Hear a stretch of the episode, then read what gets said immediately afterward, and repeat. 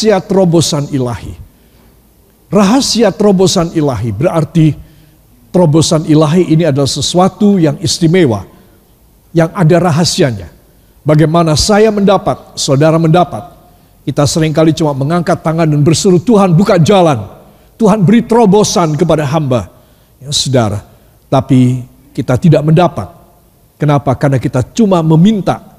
Terobosan ilahi adalah satu pekerjaan mujizat, keajaiban. Amin.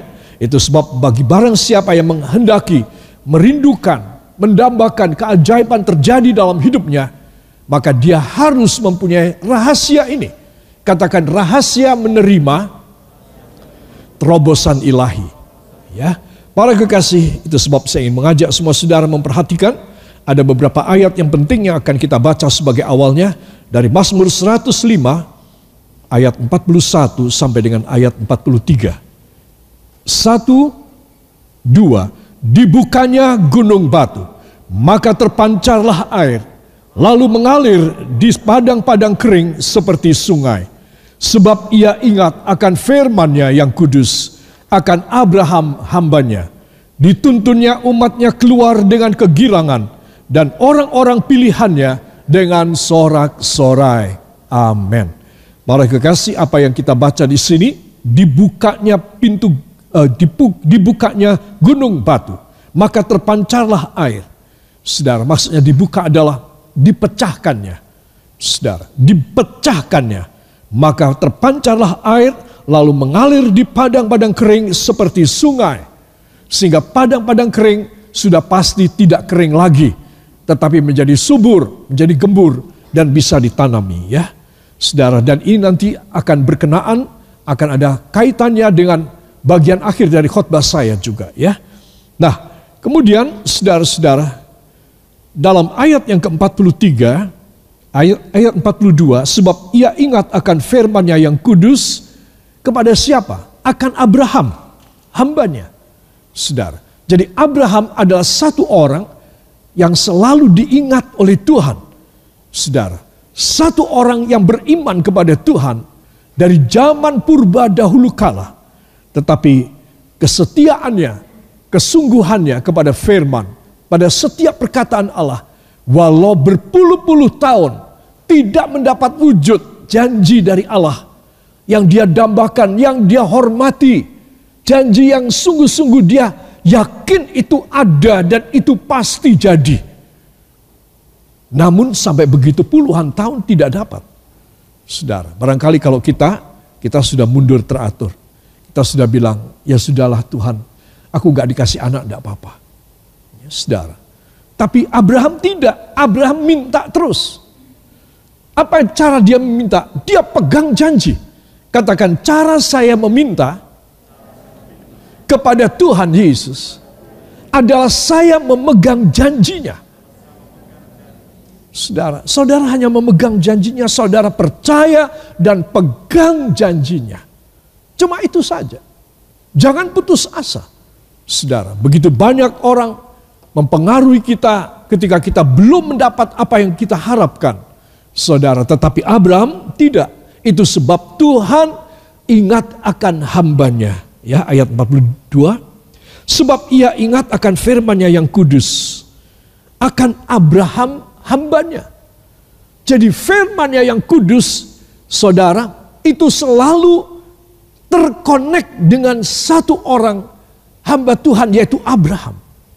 Saudara, alangkah hebatnya orang ini.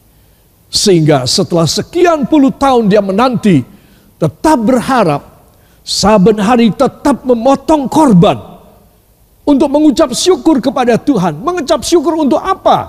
Belum dapat. Mengucap syukur untuk perjanjian Tuhan yang akan dia pegang dan yang selalu dia pegang. Saudara yang kekasih, bagaimana Tuhan memberikan pelajaran, sebetulnya Tuhan sudah mau langsung kasih. Saya yakin. Tetapi Tuhan menunda untuk supaya ada satu rentang waktu yang panjang dan lama sekali untuk menjadi contoh. Sehingga Bapak Abraham menjadi contoh bagi semua orang. Saudara, tentang dia punya kesetiaan, dia punya kesungguhan kepada Tuhan, ketekunan.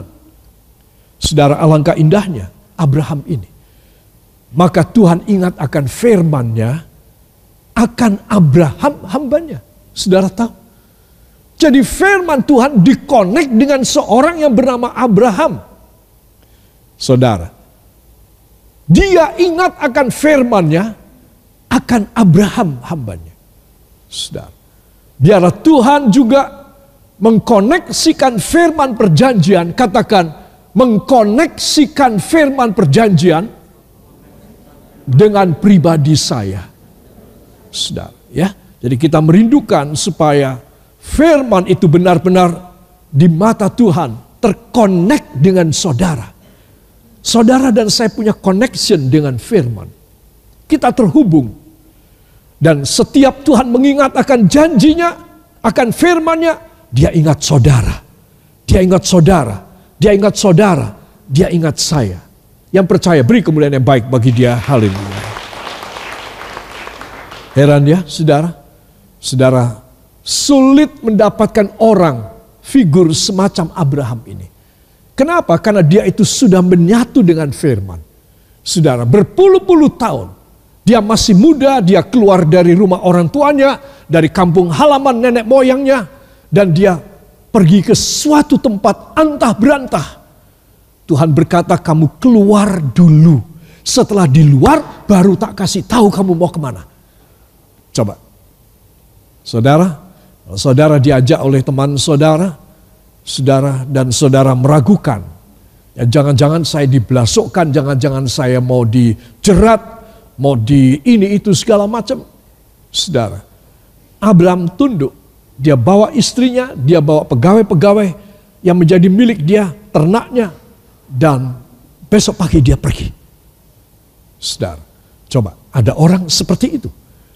Itulah pertama kali Allah mengkonekkan menghubungkan firmannya dengan pribadi ini. Pertama kali. Karena hati Tuhan jatuh. Tuhan sangat terkesan dengan pribadi ini. Saya belum mendapatkan, saya belum mencapai ini, tapi saya merindukan supaya saya bisa mencapai ini. Yaitu saya terkonek dengan firman. Perjanjian Tuhan, Tuhan ingat janjinya, Tuhan ingat saya. Tuhan ingat janjinya, Tuhan ingat Abraham. Saudara, siapa yang mau seperti Abraham? Tolong saya mau tanya. Siapa yang mau? Angkat tangan saudara. Lambaikan. Ya. Katakan, Tuhan Yesus, hamba ingin seperti Bapak Abraham. Selalu terkonek dengan janji firman. Dalam nama Yesus. Amin. Ya. Nah, jadi apa yang dilakukan oleh Tuhan kepada orang ini? saudara, asal dia ingat janjinya, dia cuma ingat Abraham. Saudara, inginkah saudara mengalami demikian? Saya merindukan. Inilah yang dinamakan sebagai terobosan ilahi. Ketika orang lain berseru setengah mati, banting tulang, jungkir balik, penuh dengan air mata berseru kepada Tuhan, dan Tuhan tidak menjawab. Saudara, tetapi Tuhan begitu ingat akan janjinya kepada Abraham, langsung Tuhan jatuh hati. Ya, saudara. Nah, ini satu pelajaran yang istimewa yang saya dan Anda harus tahu. Saudara yang kekasih, di dalam Mazmur 105 ayat 41 sampai 43, Tuhan membuka gunung batu dan air memancar ke padang kering. Saudara, ya. Tuhan membelah gunung batu, keluar air. Dan mengaliri padang yang kering. Ya, saudara, apa sebab? Satu, karena ia ingat janji firmannya. Dua, ia ingat hambanya Abraham. Jadi Tuhan ingat perjanjian yang sudah keluar dari mulutnya, dia langsung ingat Abraham. Ya, Saudara, jadi ini hal saudara dan saya harus mempunyai satu paradigma dalam hidup kita, satu satu satu pedoman, ya, saudara, bahwa Tuhan mengingat janjinya, Tuhan mengingat saya. Katakan bila Tuhan ingat janjinya,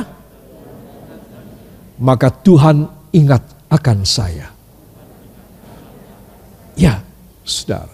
Berarti apa? Berarti saudara sebenarnya Tuhan tidak akan membiarkan saudara sampai menangis meminta. Begitu dia ingat janjinya, dia ingat saudara, dia ingat saya. Sama seperti dia memperlakukan Abraham. Ya, saudara, ya.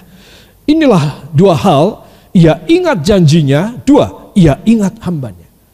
Para kekasih, bila kita tidak punya dua syarat itu, kita tidak akan menerima aliran hidup. Dan bila tidak ada aliran hidup, tidak ada terobosan ilahi dalam hidup kita. Kita tetap saja dalam kekurangan atau dalam keadaan uang tidak kurang, tetapi tidak bahagia, terancam, hidupnya susah. Saudara, begitu banyak, banyak sekali. Sebanyak orang miskin yang susah. Itulah orang-orang yang kaya raya tetapi susah hidupnya. Sebanyak orang miskin yang susah. Saudara. Tetapi Tuhan ingin supaya saya dan saudara ini beda dari mereka. Baik dari orang kaya, dari orang miskin. Karena kita ada di dalam ingatan Tuhan. Amin. Katakan saya ada di dalam ingatan Tuhan. Bila saya menyimpan firman seumur hidup saya. Ya, saudara. Nah, inilah yang saya perlu menekankan kepada Anda sekalian. Dalam ayat yang ke-43, dituntunnya umatnya keluar dengan kegirangan dan orang-orang pilihannya dengan sorak-sorai. Saudara, ya. Jadi orang-orang yang menjadi pilihan Tuhan itu identik dengan orang-orang yang selalu dilepaskan, katakan dimerdekakan. Ya, dan adalah orang-orang yang penuh dengan sorak-sorai, ya. Orang yang penuh dengan kelepasan dan sorak-sorai. Senang apa tidak? Ini tandanya apa? Ini tandanya orang menerima berkat tandanya orang menerima mujizat. Maka saudara memenuhi kriteria yang ada dalam Mazmur 105 ayat 41 sampai 43 ini. Sehingga apa? Ayat 43, saudara akan dituntun keluar dengan kegirangan dan orang-orang pilihannya dengan sorak-sorai.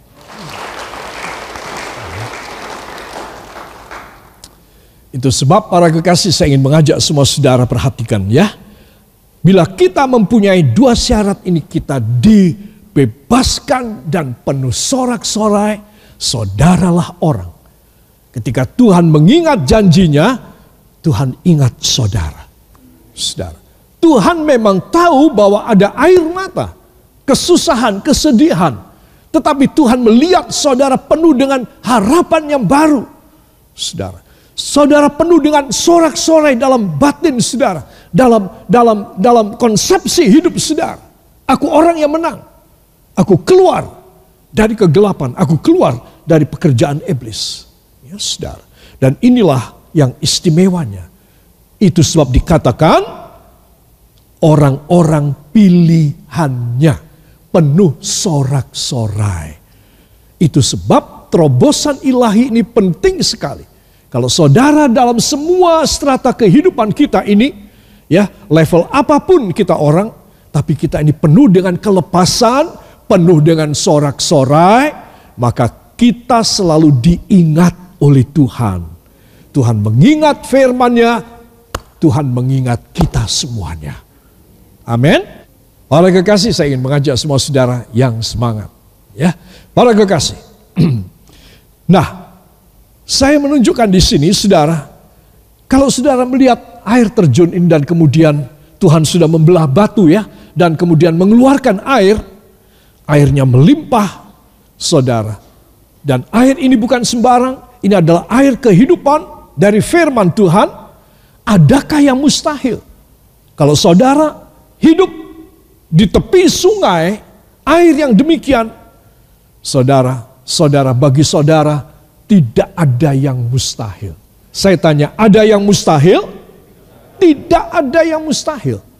Kenapa? Karena Tuhan sudah membelah gunung batu dan memancarkan air sehingga padang yang kering dipenuhi dengan air sehingga menjadi tanah yang subur. Ya, saudara. Nah, para kekasih dan ini merupakan sesuatu hal yang menjadi kerinduan kita. Bagaimana saya bisa hidup semacam ini penuh kesegaran, kesuburan dan tidak ada yang mustahil. Katakan saya perlu air ini. Yang akan membuat terobosan di dalam hidup saya. Ya, dan sekali lagi air ini adalah firman Tuhan.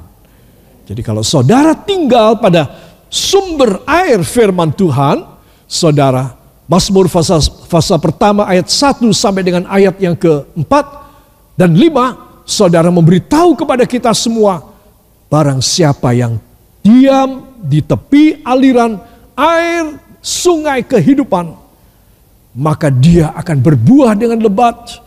Saudara, dan dia tidak akan mengalami kekeringan. Saudara, Tuhan ingin supaya tidak ada yang mustahil. Kata tidak ada yang mustahil membutuhkan terobosan ilahi. Katakan, bila saya ingin tidak ada yang mustahil, saya memerlukan terobosan ilahi. Dari air firman Tuhan. Amin. Ini jangan sampai lupa. Para kekasih, Mazmur 105 ayat yang ke-41 sampai 43 tadi, ya saudara. Intisarinya kuasa firman Allah dan pengurapan minyak dan perjamuan kudus membuat terobosan ilahi. Ya, saudara katakan kuasa firman Tuhan, tangan saudara, kuasa firman Tuhan, pengurapan minyak, perjamuan kudus membuat terobosan ilahi. Amin. Beri tepuk tangan bagi dia. Saudara, tiga-tiganya inilah yang harus selalu kita miliki sebagai jemaat. Saudara, firman harus mengalir terus, tidak mandek. Kalau saudara malas, saudara tidak datang kepada Tuhan, saudara firman itu mandek dan tidak ada lagi pada saudara. Kedua, saudara, kita ada pengurapan minyak. Setiap Bible study, kita mengurapi kepala kita dengan minyak. Saudara, itu bukan sesuatu kebiasaan. Itu mempunyai khasiat yang istimewa. Amin. Orang-orang Israel zaman dahulu, saudara, mereka bepergian cuma membawa minyak. Kalau digigit serangga atau terjatuh ataupun ada terluka, maka mereka hanya membubuhkan, mengoles dengan minyak zaitun. Dan mereka sembuh. Minyak zaitun itu memang penuh dengan khasiat. Saudara. Nah, kalau minyak biasa saja berkhasiat, apalagi minyak urapan Roh Kudus. Sangat dahsyat kuasanya. Itu sebab kalau saya dan saudara kita yakin bahwa kita membutuhkan air ini. Saudara, kita membutuhkan firman, kita membutuhkan pengurapan Roh Kudus, kita membutuhkan setiap hari Minggu perjamuan kudus. Menurut saya, satu minggu berikutnya saudara adalah orang yang hebat. Kenapa? Karena saudara sudah dilengkapi. Pada seminggu sebelumnya, saudara dilengkapi dengan firman, saudara dilengkapi dengan pengurapan minyak, dan saudara makan perjamuan kudus. Bagaimana saudara tidak hebat? Minggu berikutnya mulai Senin, saudara engkau akan melihat Allah bekerja luar biasa dalam usaha mata pencaharian, studi pelajaran sekolah anak-anak, dan hari depan hari tua. Allah bekerja. Saudara. Karena ada kuasa. Itu sebab anak-anak Tuhan perhatikan kesetiaan saudara untuk mendengar dan menerima firman itu penting sekali. Akan menghasilkan terobosan ilahi. Saudara. Tidak pernah satu orang setia ditinggalkan oleh Tuhan. Tidak pernah. Semua orang yang setia kepada firman pasti selalu menerima pertolongan mujizat dari tangan Tuhan. Yang percaya beri kemuliaan yang baik bagi dia. Haleluya. Saudara inilah pendahuluan saya. Dan kita akan masuk bersama dalam 2 Samuel fase yang kelima ayat yang ke-20. Saudara, di sini kita melihat ketika Daud terjepit dan Daud ya dia terkunci wilayahnya dan tidak ada dan tidak bisa keluar dari sana terhadap musuhnya. Mulai dari ayat 17 ya Saudara. Ketika didengar orang Filistin bahwa Daud telah diurapi menjadi raja atas Israel, maka majulah semua orang Filistin untuk menangkap Daud. Tetapi Daud mendengar hal itu, teruskan. Lalu ia pergi ke kubu pertahanan. Setelah Daud mendengar bahwa dia mau ditangkap hidup atau mati oleh orang-orang Filistin, musuh-musuh Israel, sepanjang masa orang Filistin adalah musuh daripada Israel. Saudara yang kekasih, Daud dia pergi ke kubu pertahanan. Untuk apa? Untuk supaya dia selamat. Saudara. Nah, di sini kita melihat ketika dia ada di kubu pertahanan, ya Saudara, maka apa yang terjadi? Yang terjadi ayat yang ke-20. Lalu datanglah Daud di Baal Perasim dan memukul mereka kalah di sana. Ya saudara, berkatalah ia, teruskan, Tuhan telah menerobos musuhku di depanku seperti air menerobos. Sebab itu orang menamakan tempat itu Baal Perasim. Ya, saudara, jadi saudara mesti tahu kalau Tuhan membuka jalan, Tuhan memberikan kemenangan kepada saudara, maka seperti air yang menerobos. Tidak bisa ditahan. Saudara, itulah air yang menerobos, kata Daud. Ya. Jadi kemenangan Daud itu berasal dari terobosan ilahi. Saudara, ya, dan inilah yang saya saudara harus miliki. Sehingga saudara mempunyai sejarah itu selalu indah selalu menang. Saudara Daud sudah kepepet. Begitu banyak. Ada seratus ribu orang-orang yang akan menangkap dia hidup atau mati.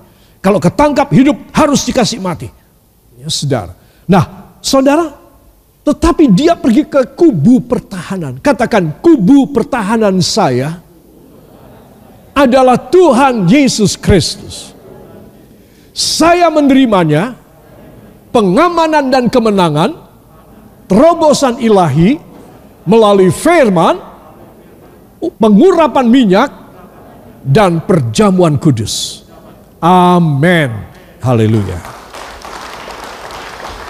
Makanya saya tulis, yuk belajar sakti. Kalau saudara mau belajar sakti, ini caranya. Saudara dan saya harus seperti Daud, ada apa-apa dia datang ke kubu pertahanan. Apakah kubu pertahanan? Dia akan aman di sana, saudara. Dan walaupun dia sudah ada dalam kubu pertahanan, dia masih bertanya kepada Tuhan, Tuhan, apakah hamba akan mengejar orang-orang Filistin dan akan menang?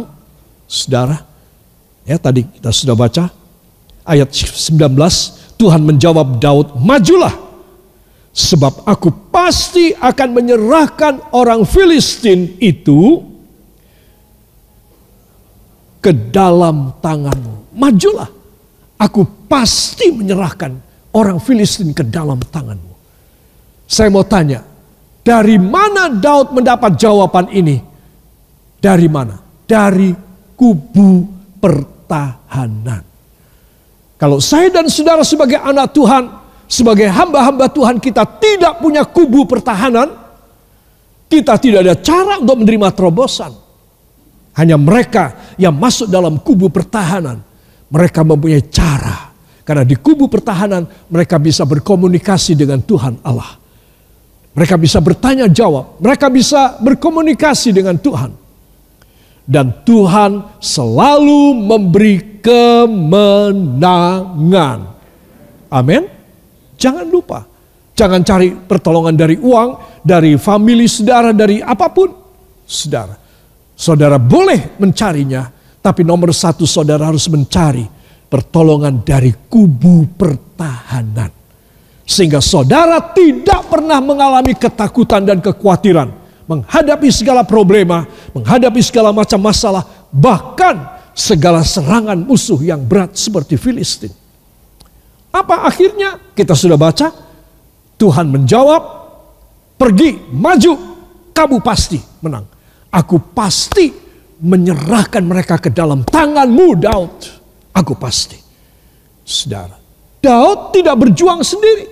Dia masuk dalam kubu pertahanan, dia angkat tangannya dan dia menyembah Tuhan dan dia bertanya dan Tuhan menjawab. Itu tidak bisa Daud dapatkan di luar kubu pertahanan. Saya dan Anda membutuhkan kubu pertahanan supaya terobosan ilahi terjadi. Katakan saya harus demikian. Saudara kalau saudara dalam persoalan dalam keadaan yang sulit, kepepet dan lain sebagainya. Soal uang, soal kesakitan atau soal orang-orang jahat atau soal apa pun saja. Saudara jangan lupa engkau harus dekat dengan Tuhan. Kubu pertahanan. Dari katanya saudara sudah tahu. Itu sebab kalau saudara masuk di dalamnya, maka saudara akan bisa menerima jawaban dari Tuhan. Aku pasti menyerahkan mereka ke dalam tanganmu Daud. Ada jawaban. Saudara, tapi kalau saudara mencari di luar kubu pertahanan, saudara tidak ada yang bisa menjamin saudara mengalami kemenangan. Saudara. Ya, Para kekasih itu sebab rahasia apa pada Abram, tadi kita mulai, dan rahasia apa pada Daud, kita harus tahu. Saya mau tanya, apa rahasia Abram? Abram tetap setia dan tetap konsisten. Dia tetap mempersembahkan korban dan percaya kepada firman Tuhan. Pada janji Allah. Itu sebab dia dinamakan sebagai Bapak dari segala orang percaya. Karena dia begitu percaya. Selalu janji Allah ada pada dia. Makanya Allah membalas dengan asal Allah ingat akan janjinya, dia ingat akan Abraham. Amin. Nah, sekarang Daud. Apa rahasianya Daud? Ketika menghadapi musuh yang banyak yang besar, dia tidak cari yang lain di luar. Dia tidak membuat satu persekongkelan dengan bangsa yang lain. Dia tidak membayar orang-orang upahan untuk membantu dia. Tidak. Dia masuk ke dalam sebuah tempat kubu pertahanan. Dan di sana dia bertanya kepada Tuhan. Dan Tuhan menjawab. Angkat dua tangan ucapkan terima kasih kepadanya. Terima kasih Bapak Terima kasih Yesus. Terima kasih Roh Kudus. Yang letih dan lesu engkau beri kekuatan. Yang dalam keadaan kekurangan keuangan, sumber daya manusiawi, dan segala perlengkapan engkau memberkati mereka. Yang dalam keadaan yang sulit dan susah dan menderita dalam segala bidang apa pun yang kau ketahui. Engkau akan menjamah mereka baik di dalam geriopan lembah ini maupun di luar sana di mana pun anak-anakmu mendengar firman, engkau akan memberikan kemenangan yang dahsyat seperti kau katakan pasti dan itu akan kami bawa pulang dalam hidup kami. Diberkatilah para kekasih, damai dan sejahtera menyertai saudara. Berkat-berkat dari Allah Bapa, Allah Putra, Allah Roh Kudus menyertai saudara sekalian. Korban kolektor saudara diberkati, teristimewa segala pengembalian persepuluhan saudara. Sesuai dengan Maliaki 3, 8 dan 10, Ibrani 7 ayat 1 sampai 10 kembalikan pada saudara sampai tidak cukup tempat untuk meletakkan berkat Allah terjadi dalam hidup saudara. Diberkati engkau, para kekasih yang pulang di dalam kota luar kota ke mana pun saudara berangkat. Dijagai, dilindungi, tidak kurang apa pun. Tiba dengan aman dan sentosa di rumah saudara. Hanya di dalam nama Tuhan Yesus Kristus. Juru Selamat dan penebus kami. Dan kita semua mengaminkan. Amin. Beri tepuk tangan bagi dia.